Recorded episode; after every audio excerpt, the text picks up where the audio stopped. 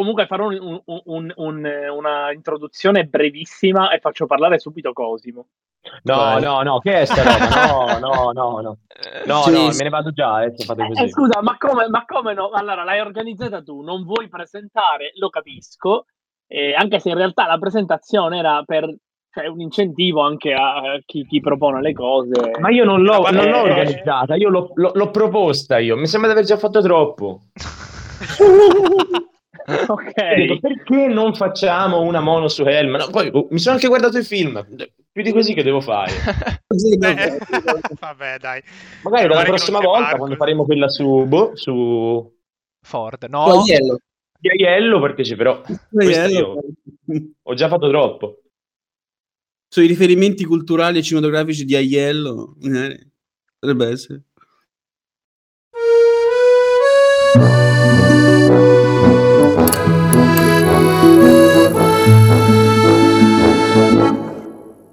Buon pomeriggio e ehm, eh, benvenuti ad una nuova puntata del Salotto Monogatari. Eh, a questa tornata eh, ci presentiamo con uno, squadrone della morte composto da Cosimo che ha proposto e quindi indirettamente organizzato oh, questo, questo, episodio. Veramente, veramente.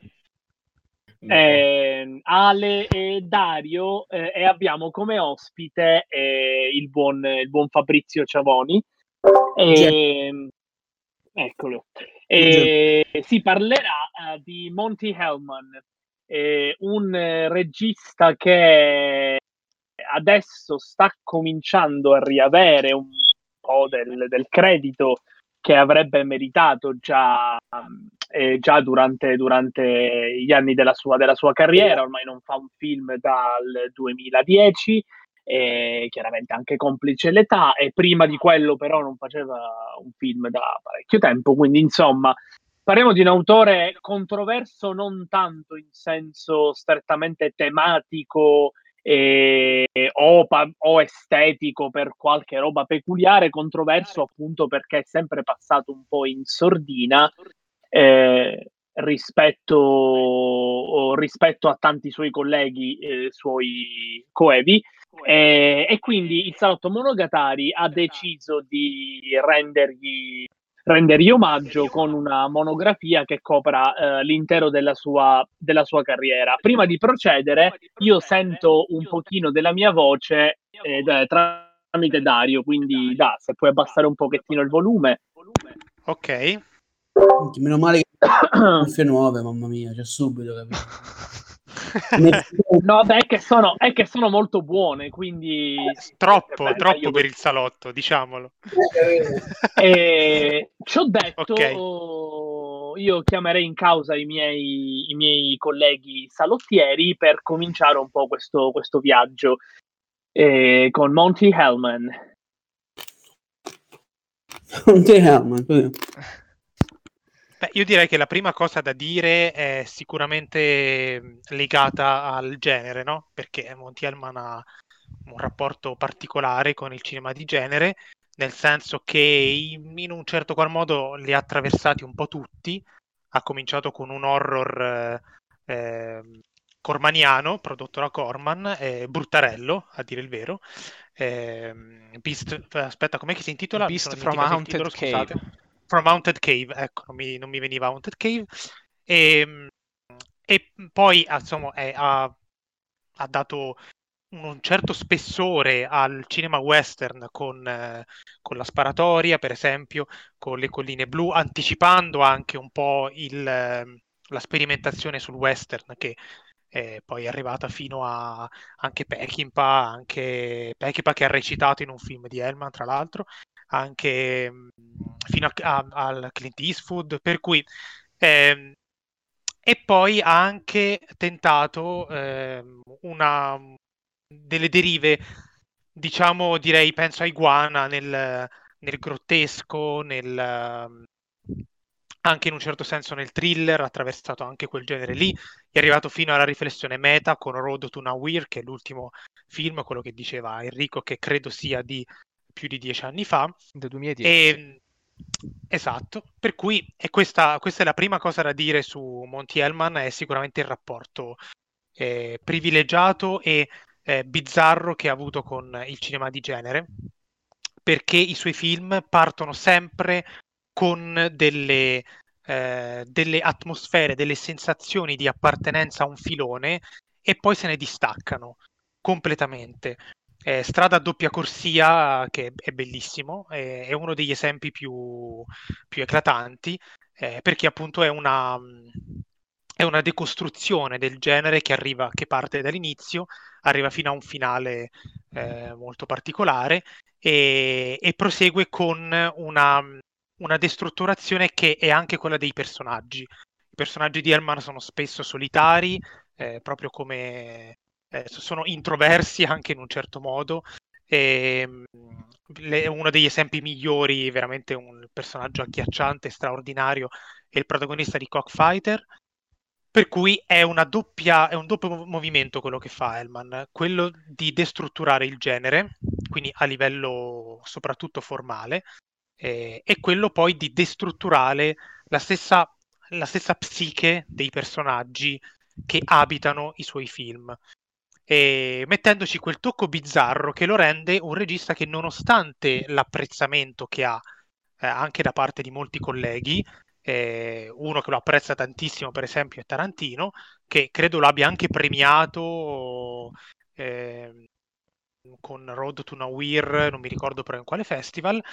E come al solito io mi ricordo sempre cose a spezzoni, ma in ogni caso, nonostante sia molto apprezzato da, da, da, dai suoi colleghi, eh, fondamentalmente se- ha sempre vissuto relegato ai margini, anzi tra i, gli autori usciti dalla fucina Corman e, e, quello che poi alla fine ha avuto meno autentico successo di pubblico, eh, che ha lavorato di meno anche a livello quantitativo, ha fatto in realtà credo 9, 8, 9 film, di cui uno gli, hanno, gli hanno portato via una certa, quindi non è completamente suo, nell'arco di credo 50 anni abbondanti di carriera.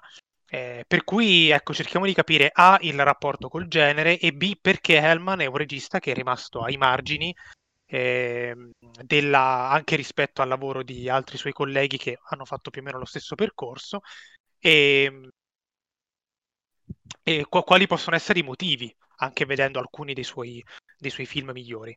Per cui chi vuole intervenire su questo tema, secondo me è una delle prime cose da, da analizzare della, del suo cinema.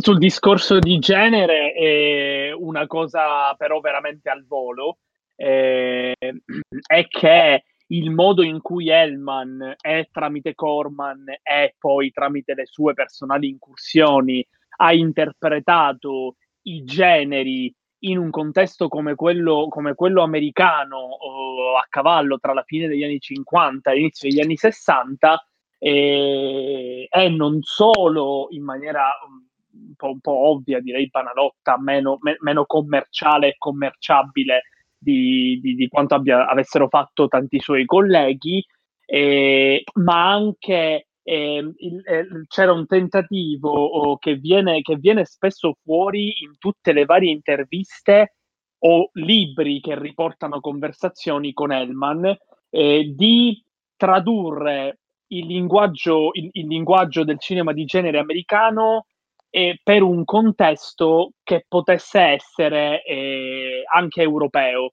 Una cosa che Hellman eh, esce fuori da questi, da questi testi, io in particolare mi riferisco a Brad Stevens, che scrive un intero libro sul cinema di Hellman, eh, film per film, e Ken Jones, che invece in un libro più complessivo sul cinema americano e la New Hollywood degli anni 70 eh, fa un'incursione nel cinema di Hellman, eh, anche qua film per film, in maniera, in maniera più, più, più, discorsiva, meno...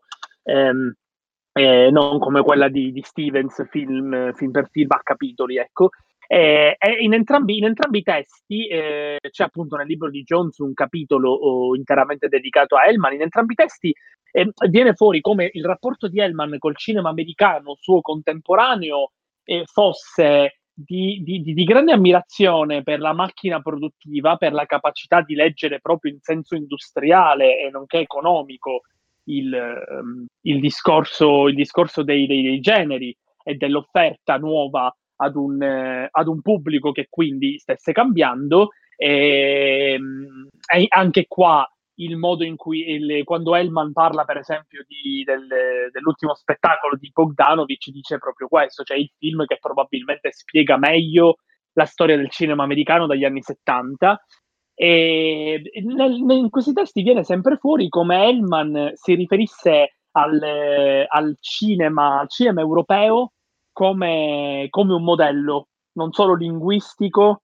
ma e non solo linguistico ma anche proprio, proprio concettuale proprio come massimi parlando di massimi sistemi del cinema secondo Hellman il cinema europeo è quello che capisce meglio l'area di cambiamento eh, de- nella storia del cinema a partire dagli anni 60 e cerca di rapportarsi linguisticamente proprio con quel modello lì. Per cui il, il, il cinema di genere di Hellman è un cinema che sente tantissimo l'influenza europea, sebbene in Europa non si facesse praticamente quel tipo di cinema, e anche, anche la produzione, tutta la, la, macro produzione di spaghetti western girata in Spagna eh, da coproduzioni anche americane, eh, in realtà è un pelino successiva eh, o al più coeva.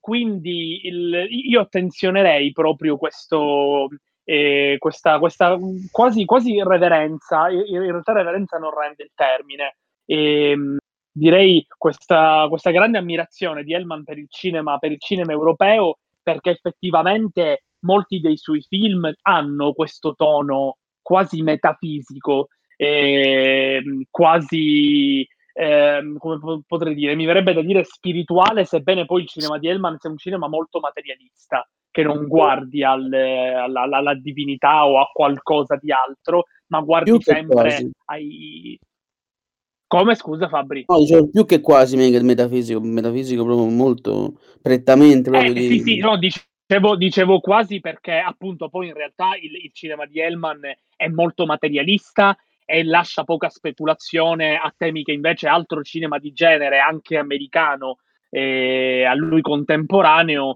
eh, faceva, cioè, parlando di, di, Dio, la ricerca di, di Dio, robe, robe, del genere. Invece, invece in Hellman si rimane sempre molto attaccati alle, al materialismo, proprio a, a, a, ai rapporti eh, materiali tra i protagonisti, tra il cinema e il suo linguaggio e quindi in questo senso il genere che prende di petto Hellman, i generi che prende di petto Hellman vengono sempre declinati con, eh, con un gusto che non è prettamente americano e quindi essendo differente da un lato ha più possibilità a lungo andare di, eh, di far parlare di sé, dall'altro eh, però è anche meno commerciabile e quindi questo spiegherebbe perché per tanti anni Hellman sia rimasto, almeno agli occhi del pubblico, un po', un po in disparte, ai margini del discorso, perché in realtà i, i, i, professionisti dell'epoca, suoi contemporanei, tipo Peckinpah, che andava in tv negli anni 70 a dire che Hellman fosse il miglior regista americano attivo in quegli anni, e in realtà lo, lo, lo, riconoscevano. Quindi questa è un'altra cosa interessante, tantissimo riconoscimento dalle, de, da, da, dai, mestieri, dai, mestieranti, da chi, da chi faceva il suo stesso lavoro, al pubblico questa cosa arrivava poco.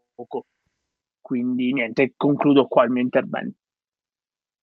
A proposito di quello che diceva Enrico con, uh, con il rapporto di Hellman con, con, il cinema europeo, la sua fascinazione per il cinema europeo, mi piace moltissimo una, una parte del, del, libro di Brad Stevens su, su Hellman che, che, descrive come Nicholson e Hellman, di ritorno dalle Filippine dopo aver, dopo aver girato i due film uh, Flight to Fury e Backdoor to Hell, si incontrino e si diano appuntamento per, uh, per realizzare qualcosa che potesse finalmente fare successo in America, per, per poter realizzare qualcosa che potesse realmente piacere al pubblico americano e fare breccia nel pubblico americano. È, è interessantissimo come Hellman e, e Nicholson scelgono di, di, buttarsi su un genere che ormai nel 66, 67, forse mi sbaglio,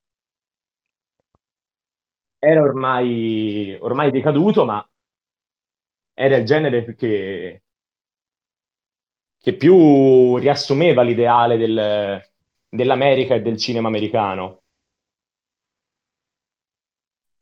Mentre rifacendomi a quello che diceva, diceva Dario sul, sulle derive dell'assurdo di, di Hellman in Iguana, e come ha detto anche Henry nel, nelle derive metafisiche di, di Hellman, ne, sempre nel libro di Stevens è bellissimo come all'inizio di ogni capitolo, che, capitoli che riassumono il, un capitolo per volta i, i film di Hellman, iniziano sempre con una citazione da, da Aspettando Godot di, di Beckett e volevo buttarci anche un piccolo aneddoto perché il, il, la, la, prima regia teatrale di Hellman, il, il suo primo esordio a teatro, fu proprio con un adattamento in chiave semi-western di, di, Aspettando Godot, perché disse di essere vero, vero, vero.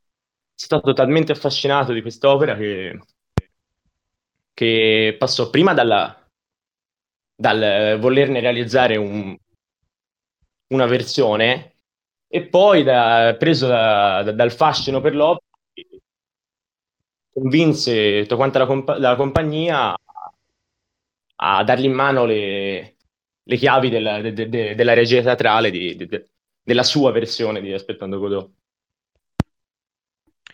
È interessante perché Aspettando Godot, Beckett in generale, è un po' anche, può essere volendo un autore simbolico della, eh, della cultura europea di quegli anni. e lui lo innesta su un, sul western, cioè sul, sul mito fondativo dell'America. Eh, tant'è vero che non, non, c'è contraddizione in, questa, però, in questo, però l'innesto tra il, la tendenza europeista, europeizzante, e invece il suo essere eh, profondamente americano nei temi e nell'approccio, eh, è una delle cose più interessanti del cinema di Hellman e mi ricorda tutto il discorso che faceva anche Enrico sulle derive metafisiche, mi ricorda tantissimo in certi aspetti eh, un altro grande eh, emarginato del cinema americano, e cioè Michael Cimino. Eh, mi ricorda per esempio Verso il Sole, ok? O anche, anche Heaven's Gate. Eh, per quanto siano, siano opere differenti, eh, tuttavia hanno qualcosa di Hellmaniano e non è un caso che insomma, quel tipo di lezione lì poi sia stata assorbita da un altro autore eh, emarginato che poi alla, all'infuori del successo delle, del primo bar, in realtà secondo film, eh, poi non ha avuto è stato appunto relegato ai margini. Ed è interessante perché non, Hellman di certo non è il primo americano che guarda con favore al cinema europeo, eh, però il modo particolare con cui, con cui avviene la miscela all'interno della sua produzione eh, non lo so, evidentemente crea un effetto talmente bizzarro perché poi ci sono questi, queste tendenze anche becchettiane di teatro dell'assurdo, di teatro della crudeltà, perché c'è anche un po' di Artaud in qualche, in qualche lavoro di Hellman, per esempio in Cockfighter. E que- queste, queste ehm, tendenze così eh, legate a contesti di quasi surrealismo europeo eh, in effetti emergono abbastanza chiaramente in alcuni lavori e, e, secondo me è questo forse che un po' eh, lo rende distaccato anche dal, eh, dal pubblico americano e invece eh, molto amato dai, dai colleghi. Comunque lascio parlare Fabri che ancora non ha detto nulla. No, grazie, infatti io volevo prendere la parola. No, grazie. No, più che altro e volevo appunto ricollegarmi al discorso che faceva, che chiedeva, cioè proprio la richiesta sul, sui temi di, di affrontare di Enrico. Nel senso, mi veniva, ieri ne parlavo anche con lui, mi veniva in mente altri grandi, che però sono diventati dei grandi registi, come diceva lui, di sistema, che però potevano, secondo me iniziavano a, con l'essere un po' emarginati e alla fine infatti hanno finito per fare film molto... Mh, come, come, dire, molto più radicali, ecco, stavo di estremi ma radicali di più perché non mi veniva parola. Penso a, boh, a Nicolas Re che iniziato, iniziò come, iniziò come, come molti, perché negli anni 40 semplicemente cioè negli anni 40 si facevano praticamente solo noir, no? Perché era quello il genere, minchia che brutto inizio. Era, era, quello il genere di riferimento, chiaramente. Quindi tutti quanti, volendo o non volendo, io tutte le filmografie che mi sono fatto in questo periodo, tutti quanti dicevano, scusate, questi qua iniziano a continuare Losey e, e Ray e Coso e, e Fuller e, e Preminger, tutti quanti, quindi boh. E boh, non lo so, secondo me eh, Hellman lo vedo molto eh, simile, non so, come linguaggio e come tipo di appartenenza anche a, a Nicholas Rayman e a Fuller, come dicevo, perché tutti sono molto ruvidi e scorbutici nel loro modo di affrontare il genere. Ray, secondo me, non lo so, iniziava e, e sono tutti un po' dei piccoli ribelli, Ray, Fuller, Hellman, che cominciano a essere dei piccoli ribelli che fanno noir molto, che sembrano molto classici, ma hanno comunque un, non so, nei primi noir di, Nick Ray come, come On a Dangerous Ground, come Knock on Any Door, sono tutti molto rudi, molto ruvidi, molto, molto anche scorbutici, no? in cui c'è la violenza, in cui c'è la violenza della giustizia che è ancora più violenta del che boh, detto ora sembra una banalità, però detto a fine anni 40, inizio 50 non era così, insomma. Eh. E Hellman in realtà per rispondere al, all'invettiva di Enrico diceva come mai così, alla fine il fatto di essere così simbolico, così eh, non inutilmente, cioè così simbolico, prettamente simbolico nel, nel linguaggio e così metafisico, secondo me una certa senso poteva confondere e confonde ancora.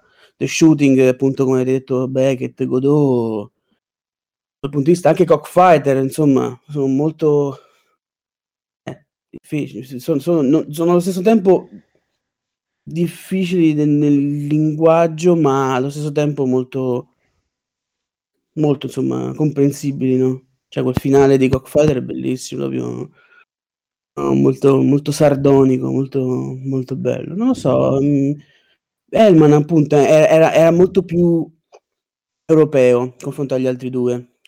Ma io, io aggiungerei un altro elemento, eh, infatti anche l'esempio che hai fatto, cioè Ray Fuller, per carità, infatti tutti autori molto considerati eh, dalla critica europea, Ray anche tenuto su dai Cagliere, insomma. E secondo me però quello che distingue un po' Hellman da eh, sia da quelli che hai detto tu, sia per esempio io prima ho tirato fuori Cimino. Quindi quello che lo distingue da altri autori eh, un po' emarginati dal cinema americano, forse perché percepiti come corpo estraneo, è, è che Hellman è rimasto eh, dico in un certo senso è rimasto cormaniano, cioè le, nei film di, El- di Hellman sembra sempre di essere in un'atmosfera, in un'area un po' underground, come se non fosse mai uscito da, da quell'epoca lì, come se non fosse mai uscito dai suoi esordi. Eh, cioè, pensate a quanto era, ehm, a quanto è diverso il cinema, per esempio, di Coppola prima del Padrino e dopo. Ecco, è come se, è come se avessimo un Coppola che continua a fare eh, terrore nella tredicesima ora. Cioè, è una provocazione, è chiaro che Hellman ha fatto cose più, eh, più interessanti, più particolari nella sua carriera, non è che è rimasto piatto, eh, però in, nel suo cinema c'è sempre un po' quell'aria da, da underground, mettici anche sua, il suo europeizzare qua e là, eh, che lo rendono non solo un, un autore emarginato, eh, come può essere appunto un Ray che anche quando era, lavorava bene, aveva successo, comunque era considerato un semplice mestierante, non un autore come lo avrebbero definito i Cahiers du Cinema. Eh, però non lo rende solo emarginato, lo rende anche eh, poco, poco, commerciabile da tutti i punti di vista, eh, perché di, ci sono, dei, ci sono dei, delle volte in cui nella storia del cinema eh, delle, dei film particolarmente strani o bizzarri eh, sono riusciti in qualche modo a renderli commerciabili e a creare uno stile, un qualcosa di, di particolare, magari eh, attaccato a un, un, preciso autore. Nel caso di Hellman non era proprio possibile perché rimane eh, nel suo cinema quell'area da, eh, da anni, da, da cinema underground degli anni 60 che lo rende ancora più eh, inavvicinabile, ancora più di nicchia, viene percepito in questa maniera. Credo, poi non so come la pensate voi, però mi sembra che sia questo che un po' lo distingue dagli altri esempi che abbiamo fatto.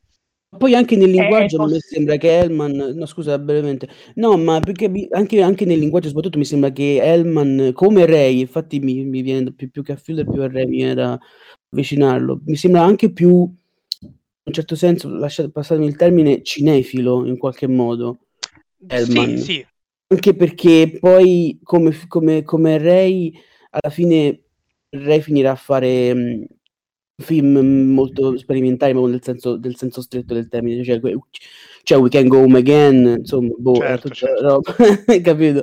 Nix, vabbè, Nix Movie è un'altra cosa. Però anche Hellman con, con infatti tutto il cinema suo, come dice Enrico, e poi l'ha detto anche meglio di me, chiaramente, come sempre, eh, implode tutto il suo cinema in Road to Nowhere, che è proprio in cui proprio c'è il film dentro il film che diventa...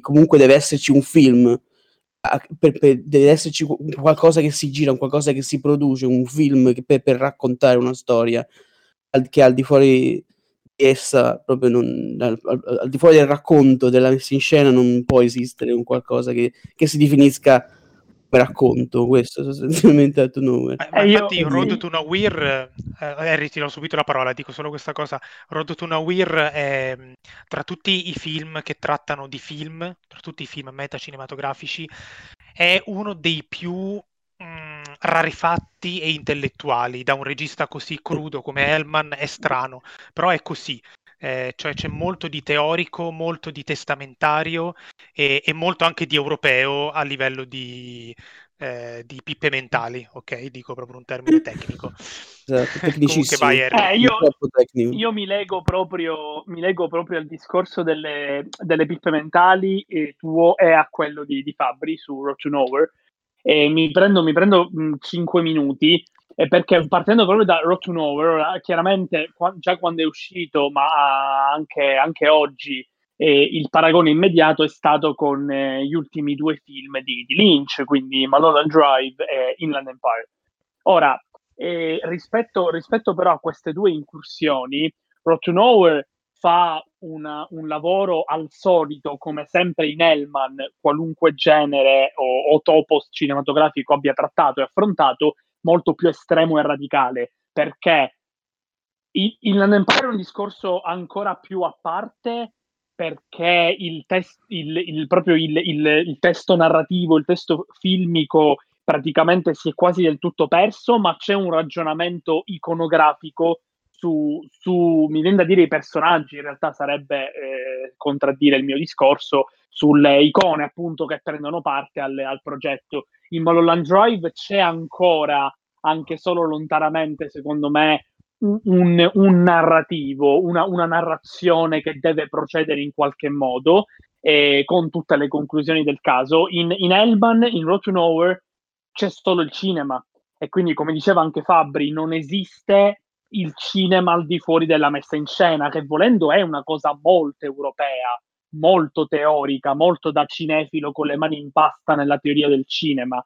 E questo secondo me, oltre ad essere stato sempre presente, è una delle ragioni, mi ricollego qui a, a Dario, per cui abbia peccato il suo cinema di una commerciabilità. Perché è, è questo, questo, secondo me, anche già solo a sentire parlare eh, Hellman, e quando Ken Jones comincia a chiacchierare con lui delle sue referenze, ora io mi immagino fare un'intervista con eh, negli anni 70-80, come io ne ho, ne ho sentite e lette, eh, con Spielberg, con Lucas, con questa, con, eh, anche con registi che erano già un pelo più, eh, se non navigati, comunque un po' più sporchi, con le mani nel fango, lo stesso Peckinpah, potremmo, potremmo parlare di tanti altri diciamo che mediamente si parlava di cinema in una maniera nuova, più fresca, ma anche canonica. E si parla di personaggi, si parla di storie e della loro adattabilità al, al nostro contesto al contesto dell'epoca, chiaramente.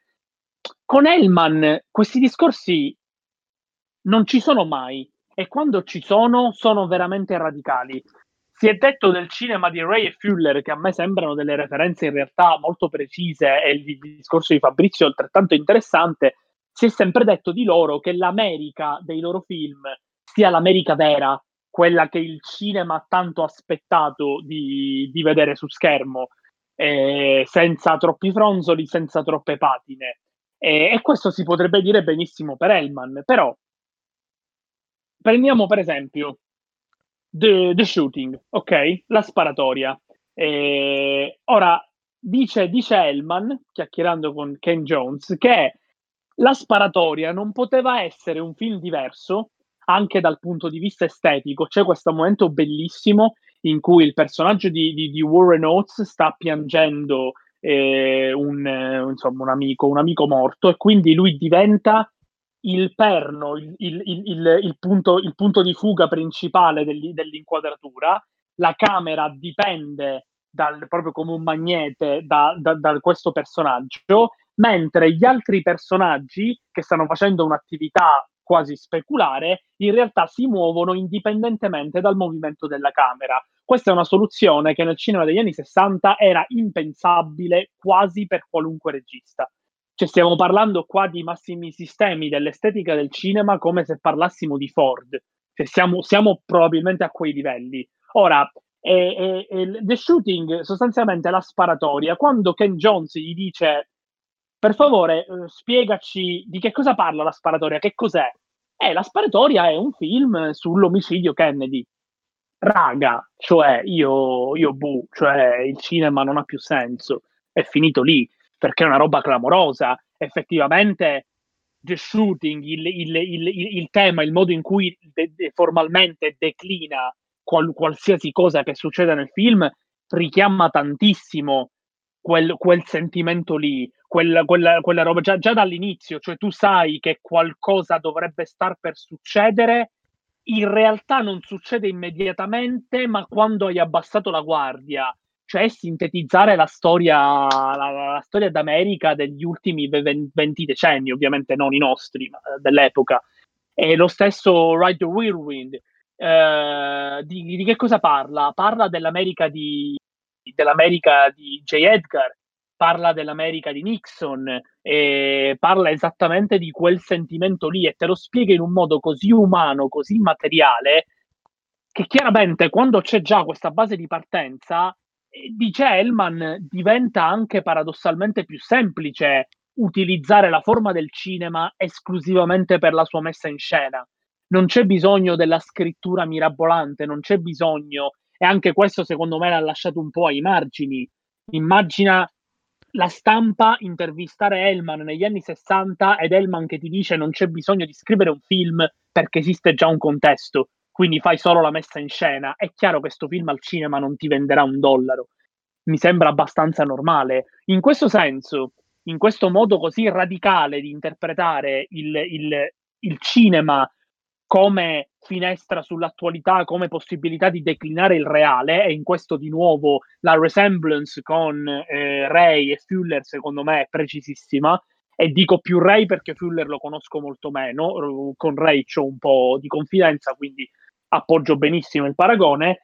Io, io rilancio un altro paragone, che è il paragone con un po', forse un po', un po' pindarico, però secondo me in qualche modo ha senso, e anche proprio per il, per il personaggio mediatico, tra molto tra virgolette, che è stato Hellman, soprattutto negli ultimi anni di questa riscoperta, eh, lo paragonerei all'ultimo Scorsese, perché l'ultimo Scorsese, forse no, da Silence è già tardi, io andrei ancora più indietro, probabilmente già da, da un Hugo Cabreo, anche in generale lo Scorsese del ventunesimo secolo, eh, tralasciando magari le robe un po' più commerciabili, secondo me comunque splendide come un The Departed, però l'ultimo Scorsese è, è un autore che effettivamente ha radicalizzato il suo modo di intendere il cinema. Prendiamo Silence, prendiamo lo stesso di Irishman, che ok, è piaciuto tanto, ma tanti altri ha fatto peggio ancora che fare schifo, è rimasto indifferente a, a, a tantissimo pubblico, complice anche la distribuzione su una piattaforma che ha un target abbastanza specifico e quindi si è trovata di fronte una roba, una roba del genere. Diciamo che secondo me The Irishman è per il cinema di Scorsese in generale, per il gangster movie di natura, di, di, di matrice scorsesiana, quello che The Shooting è stato per il western americano degli anni 60. Quindi una speculazione pienamente cinematografica, stavolta con un carattere ovviamente anche di, di speculazione iconografica, e, e, che lavora appunto di questi, di questi, tempi morti, tutta la sequenza, la sequenza eh, spoiler, eh, del, dell'assassinio di, di, Al Pacino, il finale, sono dei momenti che, che a me fanno pensare tantissimo ad Elman. Se poi io penso a Scorsese, al suo personaggio mediatico ultimamente, che viene preso spesso per boomer, in realtà secondo me viene solo volutamente tanto frainteso. Molte, molte cose di quelle che dice hanno parecchio senso, soprattutto se collocate in un, in un discorso a lungo termine, in una speculazione a lungo andare su quelle che sono effettivamente le possibilità del cinema nell'era in cui il cinema fisicamente è sempre più ai margini o comunque collaterale, più parziale di quanto non lo fosse quando Scorsese ha cominciato a fare i suoi film.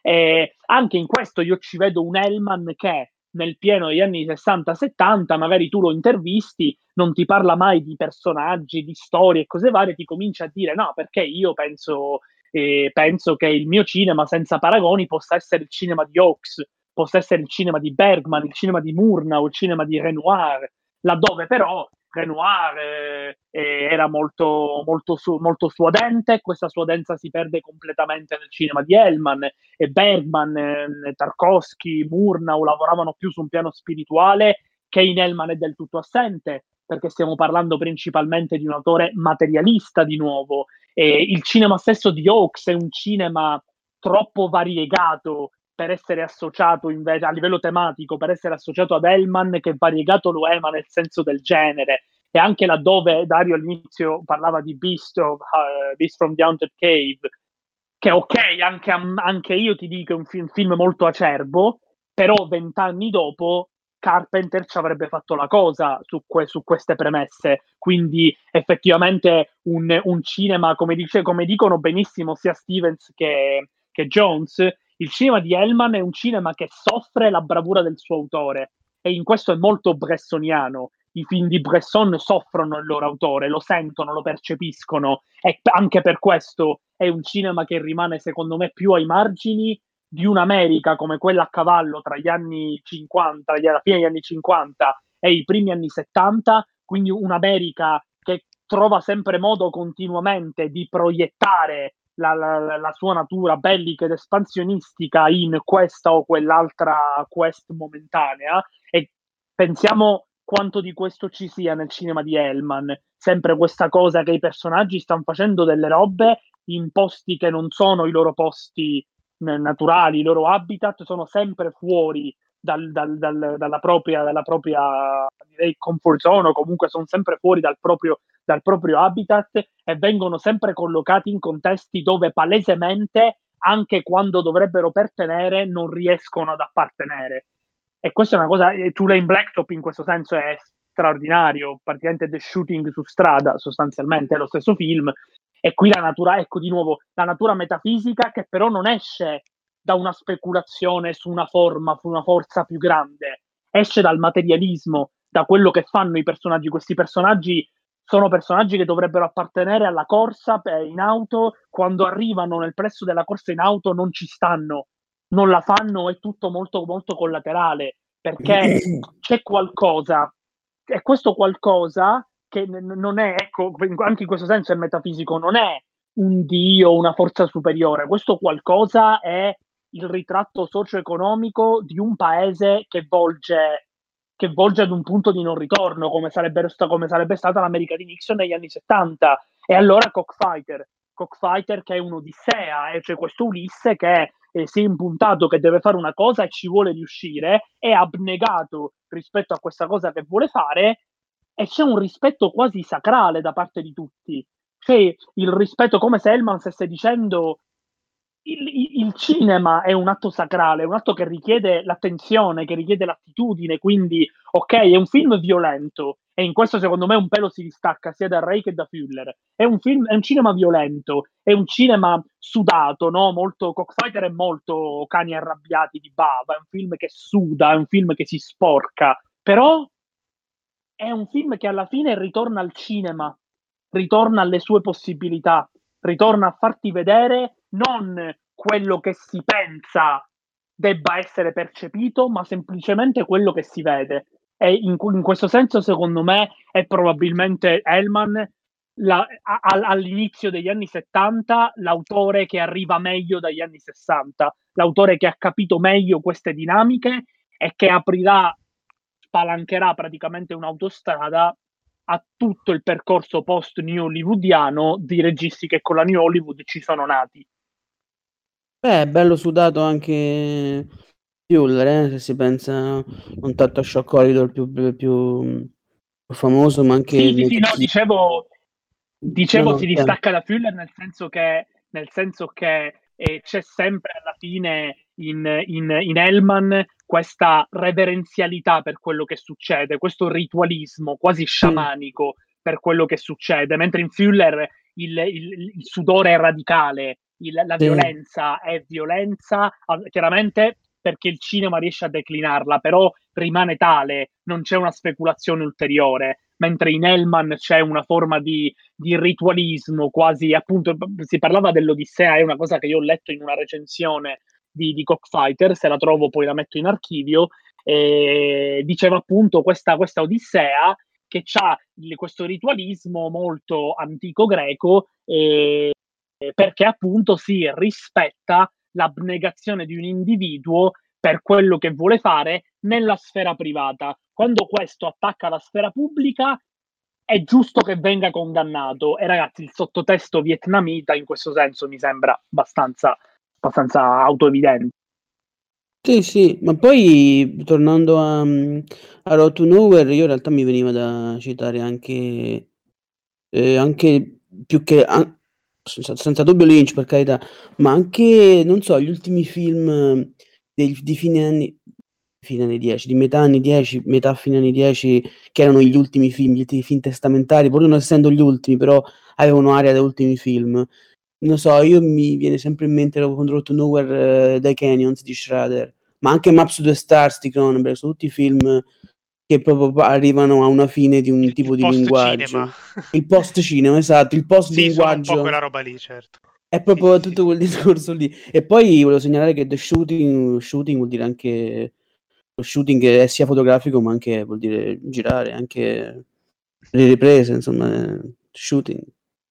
Io vado a fare uno shooting, vabbè, una cazzata, scusa. Sì, certo, è proprio il fare film, il fare il cinema. Il cioè. fare film, è, è, le riprese, girare, facciamo lo shooting, the shooting of the movie. Ma infatti il, il, discorso di Enrico, cioè ehm, il motivo per cui dicevo che ehm, Hellman è rimasto cormaniano è che un film come Beast from Out and Cave, così come tutto il cinema eh, di genere uscito dalla, da, dalle produzioni Corman, che sia roba bella o che sia roba brutta, eh, ha avuto la funzione principale di influenzare potentemente tutto il cinema successivo, e però senza mai riuscire a emergere in prima linea. E Hellman è rimasto con questa maledizione anche un po' nel resto della sua carriera. E infatti il paragone con The Irishman, secondo me, è azzeccato eh, perché appunto è, è, quello che accade quando un, uh, un, artista, che piaccia o no, porta la sua arte al livello successivo, ok? Fa quello step in più. E, e spesso è anche una condanna, e vale anche per, eh, per Bresson, appunto, cioè è la, la condanna di essere autore. Abbiamo parlato, vabbè, non è ancora uscito, però eh, abbiamo parlato in uno special con, con Caselli del concetto di autore eh, che è un concetto molto problematico, ma uno dei, dei, modi per riuscire a identificarlo, secondo me, è proprio in questo, in questo movimento di, eh, in qualche modo, permettetemi, di uccisione del suo stesso cinema, però sopravvivenza del suo, eh, del suo marchio, del suo modo di intendere la, il cinema o la sua arte in generale. Eh, per cui in questo è rimasto cormaniano, cioè qualcuno che influenza da dietro eh, senza mai però fare quella, senza mai essere messo in prima linea come meriterebbe, adesso senza farne una, un discorso eh, così assiologico o morale. Eh, però è questo, è un mix di eh, tantissime influenze eh, è un rapporto con, per esempio, non solo col genere, però a livello profilmico, anche con la natura, con l'ambiente, gli spazi, con la psicologia dei personaggi, un rapporto che è a metà tra il, ehm, la rappresentazione cruda, veritiera e la, la speculazione metafisica, quindi è qualcosa che in effetti mischia davvero il, ehm, il Fuller e Beckett, ok, per dire due nomi, e, e questo, questa, questa lotta interiore eh, produce inevitabilmente, cioè penso proprio che non ci sia, non ci sia altro modo per, non, ci sia un altro finale possibile, produce inevitabilmente un, un cinema di emarginazione ma fortemente, fortemente sentito nella storia successiva. Eh, e ripensandoci, Road to Nowhere è una riflessione anche su questo. Eh, in questo senso, dicevo anche prima che è testamentario, eh, è una riflessione su un percorso necessario, ma comunque che appare però secondario, che appare eh, relegato in qualche modo. Questo per mettere un, una conclusione al discorso sulla, sul perché Hellman eh, ha, ha, subito tutta questa, questa emarginazione. Sì, anche a me piace molto vedere Road to Nowhere come il, il testamento finale di Hellman. Mi piace tantissimo anche soltanto a partire dal titolo, dalla, dalla strada che non porta da nessuna parte, che un pochino è, è, è la e frase che più, mi, che più, mi, verrebbe da, sì, oltre alla, alla, all'omonimia col titolo della canzone dei Tolkien Heads. È un, una delle frasi con, con cui mi, mi, verrebbe più da, da, da, da, riassumere quello che è stato il cinema di Hellman, perché questo, l'ossimoro del, della strada che c'è, ma che comunque non porta da nessuna parte, del, del, del personaggio che c'è, ma che, ma che alla fine non, non arriva a niente, non arriva a, a raggiungere niente, che un po' è, è, è sempre il cardine dei, dei, dei, film di Hellman. Mi viene da pensare soprattutto ai, ai western che lui ha girato, a, a The Shooting, a, alle colline blu, come si chiama? Red in the Whirlwind in inglese, o a Amore, piombo e furore, film fatti da, da personaggi che partono nel nulla, che partono nella da zero i, con il film che inizia in media stress, dandoci un po' un... Senza, senza doverci dare un breve riassunto della, del loro vissuto, della loro esperienza e mostrandoci soltanto le strade che loro percorrono, ma senza mai mostrarci il finale di queste strade. Eh, poi in Road Nowhere appunto c'è proprio la necessità di, come dicevo prima, di di avere un qualcosa da filmare, cioè che quello che vediamo è per forza un, una messa in scena di qualcosa e, e, e, appunto specularmente c'è sia il film stesso che la sua realizzazione, quindi ci tiene lì a dire che non c'è un inizio, non c'è una fine, c'è soltanto uno svolgimento e quindi per quello non c'è la strada non porta a nulla, non arriva, non porta a nulla perché c'è comunque un perenne svolgimento di un qualcosa che comunque deve andare avanti, deve essere, deve essere portato avanti, deve essere girato, deve essere messo in scena e, e prodotto in qualche modo. Quello è, per quello non porta nulla. Quello ha una, una, stra- una strada senza che va al, verso il nulla. Forse. Questo so. viaggio, viaggio del, nel nulla che, di cui parlava Cosimo è una cosa molto molto americana. Cioè è proprio il, il tipo di spiritualità okay, che appartiene un po' alla cultura americana, eh, a cui si associa, ma in, anche in letteratura, eh, si associa molto l'immagine del coyote, che è un animale eh, associabile alle, a, al territorio deserto, alle lande eh, americane colonizzate un po' di tempo fa. Però è qualcosa che, che, che appartiene moltissimo, ecco perché io facevo il paragone anche con eh, verso il sole di Cimino, anche se non ricordo il titolo ah, originale, ma mh, mm, è, è, è, questo è il lato esattamente, è il lato proprio spirituale del cinema di Hellman, contrapposizione al materialismo di cui abbiamo parlato, che però ecco questo è di marca, eh, di marca strettamente americana, appartiene a quella cultura lì. senza dubbio. Sì, infatti... Sì, sono d'accordo. Ah, scusa, scusa, no, niente, volevo solo dire che cioè, anche Strada Doppia Corsia era anche stato un po' eh, messo a paragone quasi come una risposta a Easy Rider. Eh, sì, sì, certo, senso. certo. Sì, sì, sì. Molto più bello. No, cioè sì. Sì. Sì, sì, sì, lo pensiamo forse tutti qua. No, sono d'accordissimo con... Ah, chi... Parlo io? Chi parla? Sì, sì, tu, tu, tu, vai. No, sono d'accordissimo con quello che dice Dario del, del, di, di, di, quanto sia americano il, l'assenza di spettacolarizzazione del cinema di Hellman, il, nel suo non essere spettacolare e essere la, la più grande riproduzione del, de, della, della, cultura americana. E, e, secondo me il modo in cui i western, principalmente perché sono quelli su, su cui che, che mi sono piaciuti di più i film di Hellman, i, i, western di Hellman sono forse quelli che più no, mi, mi, hanno fatto innamorare del, dell'autore. Secondo me si avvicinano moltissimo a quelli che sono stati i western del, del, del, del Lonesome Rider di, di, di Bad Buttiker, perché secondo me sono allo stesso modo in cui lo è Randolph Scott nei, nei sette western di, di Buttiker, anche anche Warren Oates nei film di, di, di Hellman sembra giocare quasi lo stesso ruolo del, del personaggio di cui si sa pochissimo del passato e non, ci, non, non si tiene nemmeno così tanto a far sapere di, di, quello che sarà del futuro. Bene, in questo modo annunciamo anche una possibile monografia su Bottiger, visto che ogni tanto, ogni tanto ne abbiamo parlato eh, nella, nel gruppo del salotto, quindi ci può stare, o almeno sui, su alcuni film, non mi ricordo se volevate fare eh, monografia generale, però almeno su alcuni film. Eh, generale è molto pesante, forse sui western. Eh, mi, pare, che... mi pare sui western, sì, sì, era In generale è, mo- è molto complessa anche perché poi ha fatto un sacco di, di produzioni con la, con la Columbia, con la Fox, ha fatto un, sì, sì, sì, una ventina di Però film. Però sui western di... possiamo fare un discorso, anche perché in realtà non parliamo spesso di western e quindi può essere un, un buon autore da, da, affrontare per fare un discorso compiuto sul genere.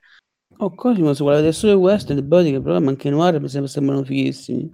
Offes. Famoso eh, qualche vabbè. noir anche, bro. Eh, no, anche perché cioè, le carriere di Buttiger e di, di Herman sembrano finire quasi allo stesso modo, perché anche Buttiger si, si ritira dal cinema, smette di fare film